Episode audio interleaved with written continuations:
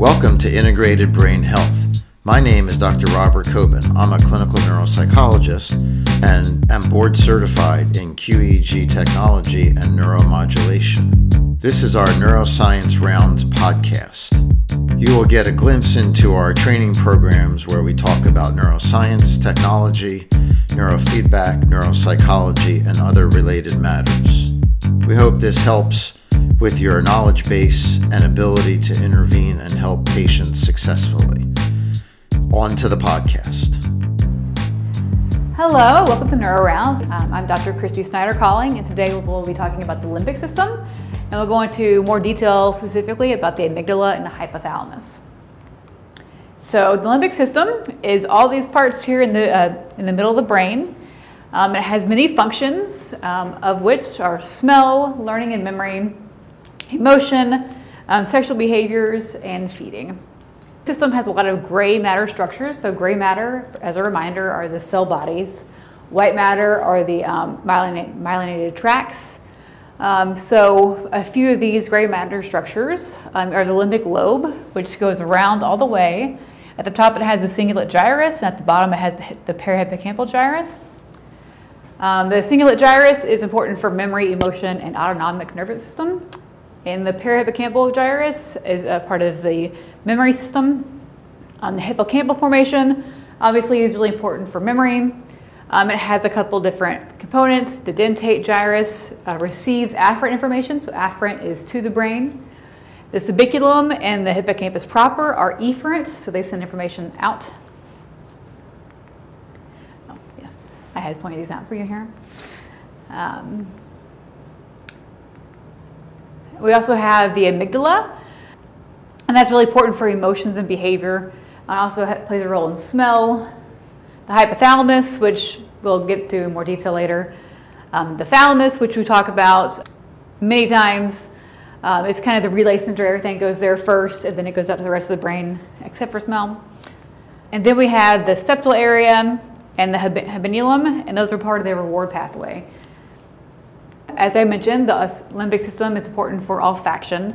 So we covered most of this when we had the olfaction lecture, but just to remind you, um, you smell uh, a scent, an odorant, it goes up to the olfactory bulb, down the olfactory tract to the lateral olfactory striae. At that point, it goes to the parahippocampal gyrus that gives you the memory of smells. And then you have, it goes to the amygdala, so you have the emotional response to smells. The limbic system is also really important for memory and learning. In particular, there's something called the Papez circuit. So it goes from the uh, subiculum and hippocampus up through the fornix, which is a white matter tract, to the mammillary bodies, which is the bottom of the hypothalamus, up to the thalamus, to the cingulate gyrus, that part there on top. At that part, uh, that point, it could split and go one of two directions. One direction is uh, back down to the parahippocampal gyrus, to the entorhinal cortex, back up to the hippocampus dentate, and back to the subiculum. So this is that circuit. Also, uh, once it gets to the cingulate gyrus, the cingulate gyrus, it can then part and go to the prefrontal cortex, which you know is important for all kinds of conscious uh, behaviors. So this is where you involve memories with your thoughts and decision making. So you come to an experience, you're like, I remember doing that. Let me not make that decision. Let me do something else. So, um, of course, you can't talk about the hippocampus without talking about Mr. HM. Um, he's a very pa- uh, famous patient. So, um, he had a head trauma when he was very young and he had a lot of seizures. And so, to help cure him of his seizures, uh, Dr. William Scoville in 1953 removed his hippocampus. And at the time, they just thought that the hippocampus, as part of the limbic system, it was just played a role in emotions. They didn't know that it was really important for memory. Um, so what happened as a result of this sur- surgery is that the seizures did disappear, which is great, and there was no effect on his personality. He actually got, had a slight increase in IQ. All that's great. However, he lost the whole preceding decade of memory, and he was no longer able to form new memories. So every time the doctor came in or anything happened, it was all brand new to him. Um, what they found is a couple things. Um, he could remember things in the short term. So they say, hey, remember the sequence of numbers or letters? He could repeat them in his head, tell you that, but as soon as he told you that, five minutes later, he forgot you ever told him a list of numbers. So, what this told um, us about memory is that there seems to be a distinction between short term memory and long term memory. So, before this, they thought it was all the same thing. Um, so, what they found is that the hippocampus seems to be necessary for memory consolidation. So, you remember something, something happens, then you it goes to the hippocampus, and then it processes it, kind of it consolidates it, goes back up to the, to the cortex. Without the hippocampus, you can't consolidate it, and it's gone forever. They also found a really interesting thing about procedural uh, memory. So he didn't remember, like I said, anything de- declaratively. So this is the, the, distinction between declarative memory and procedural uh, implicit memory. So, but they had him do this experiment where he traced a star in a mirror, and that's kind of a weird, awkward task. So at first he's kind of bad at it, but after successive days, he got better and better at it. Even though he didn't remember doing this task ever before, like, hey, have you done this before? No, but he got better and better at it. And so this is how they found that procedural memory, um, like riding your bike. Everyone always says you always remember how to ride a bike. So these things you can remember and it has nothing to do with the hippocampus. They instead think that it relies more on the basal ganglia and the cerebellum. It's the distinction between knowing what and knowing how. So it's unfortunate for Mr. HM, but his um, case was really insightful for psychology and learning about how memory works. So this is an image of this brain. So this is a normal brain here. These regions here the hippocampus. And you can see in HM's brain, um, they were removed. They were kind of sucked out through a tube, actually. okay, so now I'm going to spend uh, some time talking about the amygdala. So the amygdala, obviously, you think amygdala, fear, and emotions. So fear, anger, sadness, um, this also plays a role in feeding, so emotional eating. Uh, this is, plays a role in um, autonomic functions and also learning. Um, it plays a role in conditioning and also when you have to um, consolidate a lot of information from different sensory modalities and have a kind of an emotional response. So the amygdala receives information from all over the brain, uh, the prefrontal cortex, uh, the temporal lobe, smell and taste, the insula, which is visceral sensation, auditory association area and the posterior association area, which is somatosensory vision and auditory information. It sends information out to the septal areas and hypothalamus, uh, part of the autonomic nervous system. So um, this is a whole tract that starts in the hypothalamus and goes down, um, and it can affect your whole body.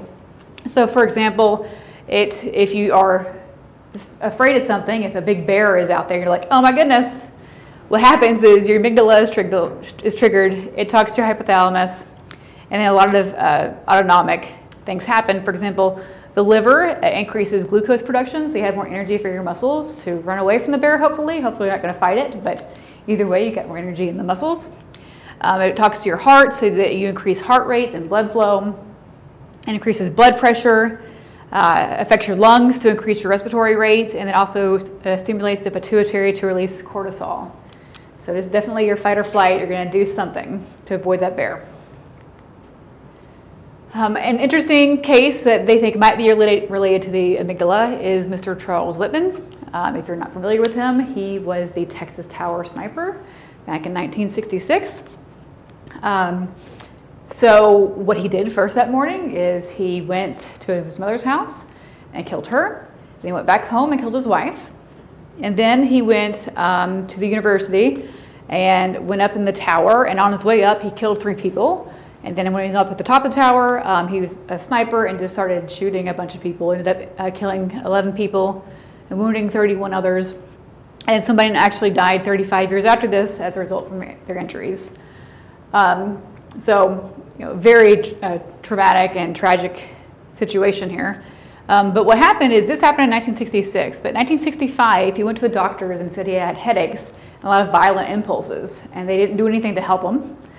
And so, uh, in the morning before he went on his rampage, he wrote a suicide note, and he asked them to autopsy his brain um, after um, what he did that day because he thought something was wrong with him. And what happened is they found a tumor that was pressing on his amygdala. And so uh, they didn't, you know, say specifically that this is what caused it, but if you had something pressing on the amygdala and you're constantly angry and you have all those kind of emotions running, then it's quite possible that it was related to this. Uh, the amygdala also plays a role in innate fear and learned fear. So, innate fear is kind of evolutionarily beneficial. So, for example, rats are um, innately afraid of cat urine. Um, it's important for rats to not have seen a cat to know that cats are bad news for them. Um, so, this is an innate fear that they don't have to learn. It's also part of learned fear. So, if you play a tone to a rat, they're not afraid of that. But if you pair that tone with a shock, eventually just the tone itself will elicit an amygdala response. Um, it also plays a role in social justice. So this is a clip from a movie here. Um, if you have a lesion, um, usually people think that you're kind of naive and trusting. But if you have the amygdala, you're kind of more vigilant and you're kind of aware of fairness. So this was a kind of a fun video. I was going to play the video, uh, but it tends to not work here, so I just have a clip of it. So this is monkey A and monkey B. And the task here is the researcher puts out their hand, the monkey gives them a rock. And so monkey A gives them a rock, and then the researcher gives them a cucumber slice. He's like, that's cool, thanks. And then monkey B does it, but monkey B gets a grape. And monkey A sees that monkey B gets a grape. And so then when he goes back to monkey B, he gives him a rock, and then he gets another cucumber slice. He's like, what's this business? And so eventually they keep on doing this, and eventually monkey A starts getting really, really enraged because that's not fair if he's doing the same task that monkey B is doing, that he's just getting cucumber slice and not that tasty grape. So you can start seeing poor monkey A getting really angry about it. Um, and so they think that is uh, related to the amygdala. So, um, since the amygdala does play a role in kind of social understanding, um, they think that it plays a role in autism. So um, what they found is if you have damage to the amygdala in a dominant monkey, what happens is that monkey quickly falls off the social hierarchy. People with damaged amygdalas um, have some social behaviors that are similar to autism. Uh, they don't look people in the eye and they have difficulty judging facial expressions as well. What they found in autistic individuals, uh, based off of autopsy, is that, um, well, not, sorry, this isn't part of autopsy, this is kind of brain imaging. Um, but they found that it grows really fast in children, making it larger than the typical person in children. But then in adults, it stops growing and it even shrinks, so it's smaller than the typical. Um, and then they found that the amygdala has less activation when you're looking at faces in general, but more activation when you're looking at eyes. So eyes are really scary to people with autism. What they found is that there is a weak connection between the amygdala and the hippocampus. The, that correlates with very severe autistic traits. Um, and they also found the connection between the amygdala and the prefrontal cortex is weaker in autistic individuals. So they're less able to regulate their emotions. The prefrontal cortex can't talk to the amygdala. So that's what one of the things we're trying to do here is help the whole brain network, help the front talk to the emo- emotional back parts when we do neurofeedback here. Uh, the amygdala is also really important in developmental trauma. Um, so trauma is something that happens, intense, uh, intense anxiety, uh, external event that you feel you can't control or defend against. Um, when it happens in children, um, there's significant structural and functional changes in the brain, um, specifically in the pre-middle, uh, sorry, the medial prefrontal cortex, anterior cingulate cortex, the hippocampus, and the amygdala. So the amygdala again mediates the acquisition of uh, conditioned fear and emotional memory. Again, if you have childhood trauma, they found increased amygdala volume. We found this again with the autistic. So if in children, they're really afraid and really aware of what's going on. Interestingly, interestingly for adults, you find decreased amygdala uh, volume. And so what we found is there's an association, a correlation between reductions in the amygdala volume with adults who have PTSD, major depression disorder, and uh, borderline personality disorder. Um, so also we found um, that excessive amygdala activity to emotional negative stimuli is associated with um, high trait anxiety, PTSD, and uh, major depression disorder.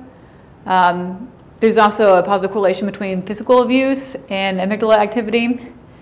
Um, and then they find that this excessive uh, amygdala activity is a mediator between childhood trauma and the development of trauma related uh, psychiatric disorders like PTSD and MDD. Um, again, what's really important is not just the amygdala, but its connection with other parts of the brain, such as the prefrontal cortex. Uh, again, it's for important for emotion regulation. Um, so the prefrontal cortex can help you regulate the stress-induced fear and anxiety. Uh, that, so if you have a good, connection, it'll help you to inhibit the amygdala activity. Um, so again, what we're trying to do here is help communicate that part of the brain so the front talks to the back and you're able to regulate when, you, when you're triggered for something. Okay, the hypothalamus. Um, a lot's going on in the hypothalamus.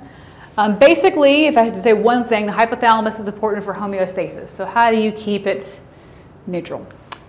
Um, it, converts neur- uh, neural information to hormonal information. It also acts on the uh, central nervous system. So sometimes the effects are really fast, sometimes it's really slow to kind of keep you, again, uh, net neutral. It's part of the auto- autonomic nervous system, so the sympathetic, the, auto- the autonomic, Today. The autonomic nervous system has two parts, the sympathetic and the parasympathetic. The sympathetic is your fight or flight, and the parasympathetic is your rest and digest. Um,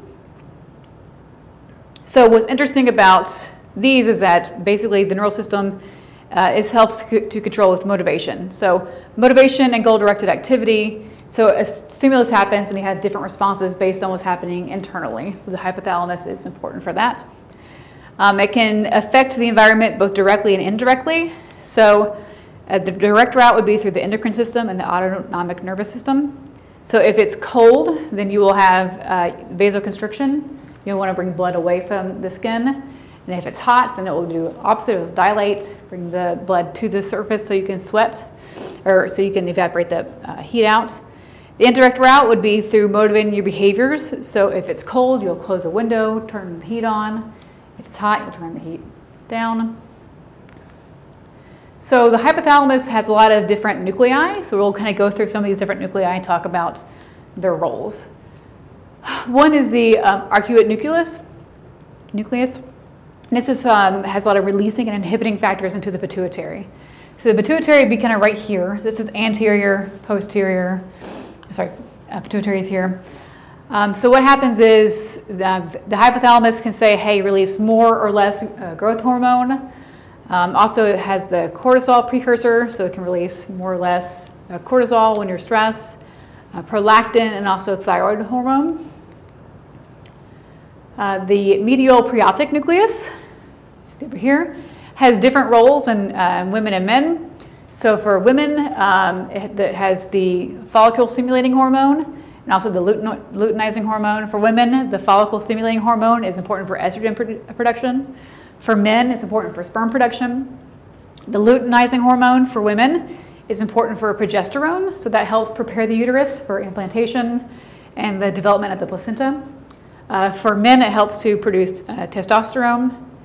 It also plays a role in temperature regulation. So, depending on whether you stimulate it or inhibit it, it can help you to help animals to pant um, or shiver. and they think it also might play a role in fever. So, uh, your body temperature has a set point that your body tries to maintain, but when you're sick, it will change that set point so that you'll have higher temperature so you can kind of burn off that uh, fever or the uh, whatever is um, making you sick.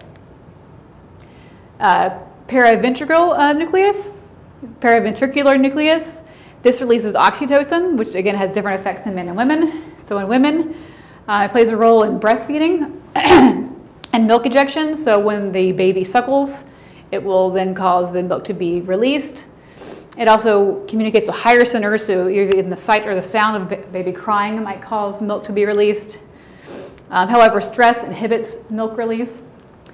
Um, it also plays a role in uterine stretch. So when you're in labor and your uterine is stretching, it will help to uh, the uterine to contract and get the baby out. Um, in men, it plays a role in sexual drive, orgasm, and gets the blood flowing places where it needs to be flowing. Um, the supraoptic nucleus is important for water balance. So this is, uh, has to do with your uh, kidneys releasing and reabsorbing water. So if you have decreased water and increased solutes in the blood, then it will release vasopressin. Vasopressin acts in the blood vessels and it constricts to increase blood pressure. It also tells the kidneys to increase water reabsorption. So then you'll urinate less because you want to keep the water in. Um, cold inhibits vasopressin, so you'll urinate more when you're cold than when you're hot. It stimulates it, so you want to conserve water because you'll probably be sweating that out. Um, they also think that vasopressin might uh, be linked to counteracting fevers. Um, so if it gets too high, maybe vasopressin might play a role. Um, also, uh, if it gets too high, you might have a convulsion or a seizure. And that, they think that is related to vasopressin as well. Suprachiasmatic nucleus um, is really important for the circadian rhythm. So the optic chiasm, right, is where the optic nerve crosses as it goes back. So this is where you receive light information. So light hits the retina, goes to optic nerve, retinal hypothalamic tract, the pineal gland. What happens if it's dark, it will help release melatonin, which helps you go to sleep. Um, also, um, they think that something in this, uh, in this network, uh, some people, when they see really bright light, it makes them sneeze. That's me. Um, and they think it has to do with this kind of pathway here. Um, anterior hypothalamic nucleus, so we're moving from the endocrine to the autonomic nervous system. Um, this nucleus has to do with the parasympathetic um, system, so this is your rest and digest. You're trying to slow down and chill.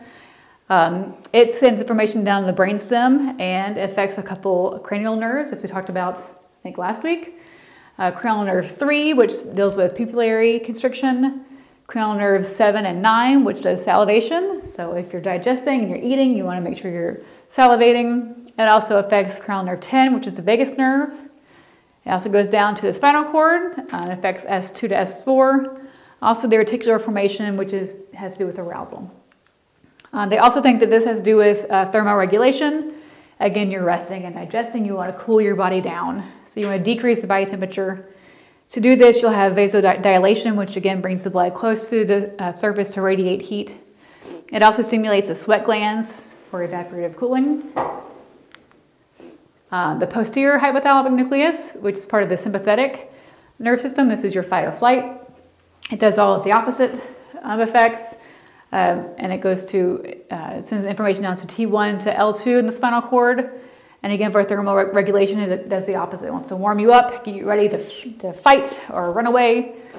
Uh, does vasoconstriction, so it brings blood away from the skin and into the internal organs. It also helps you to shiver to generate heat.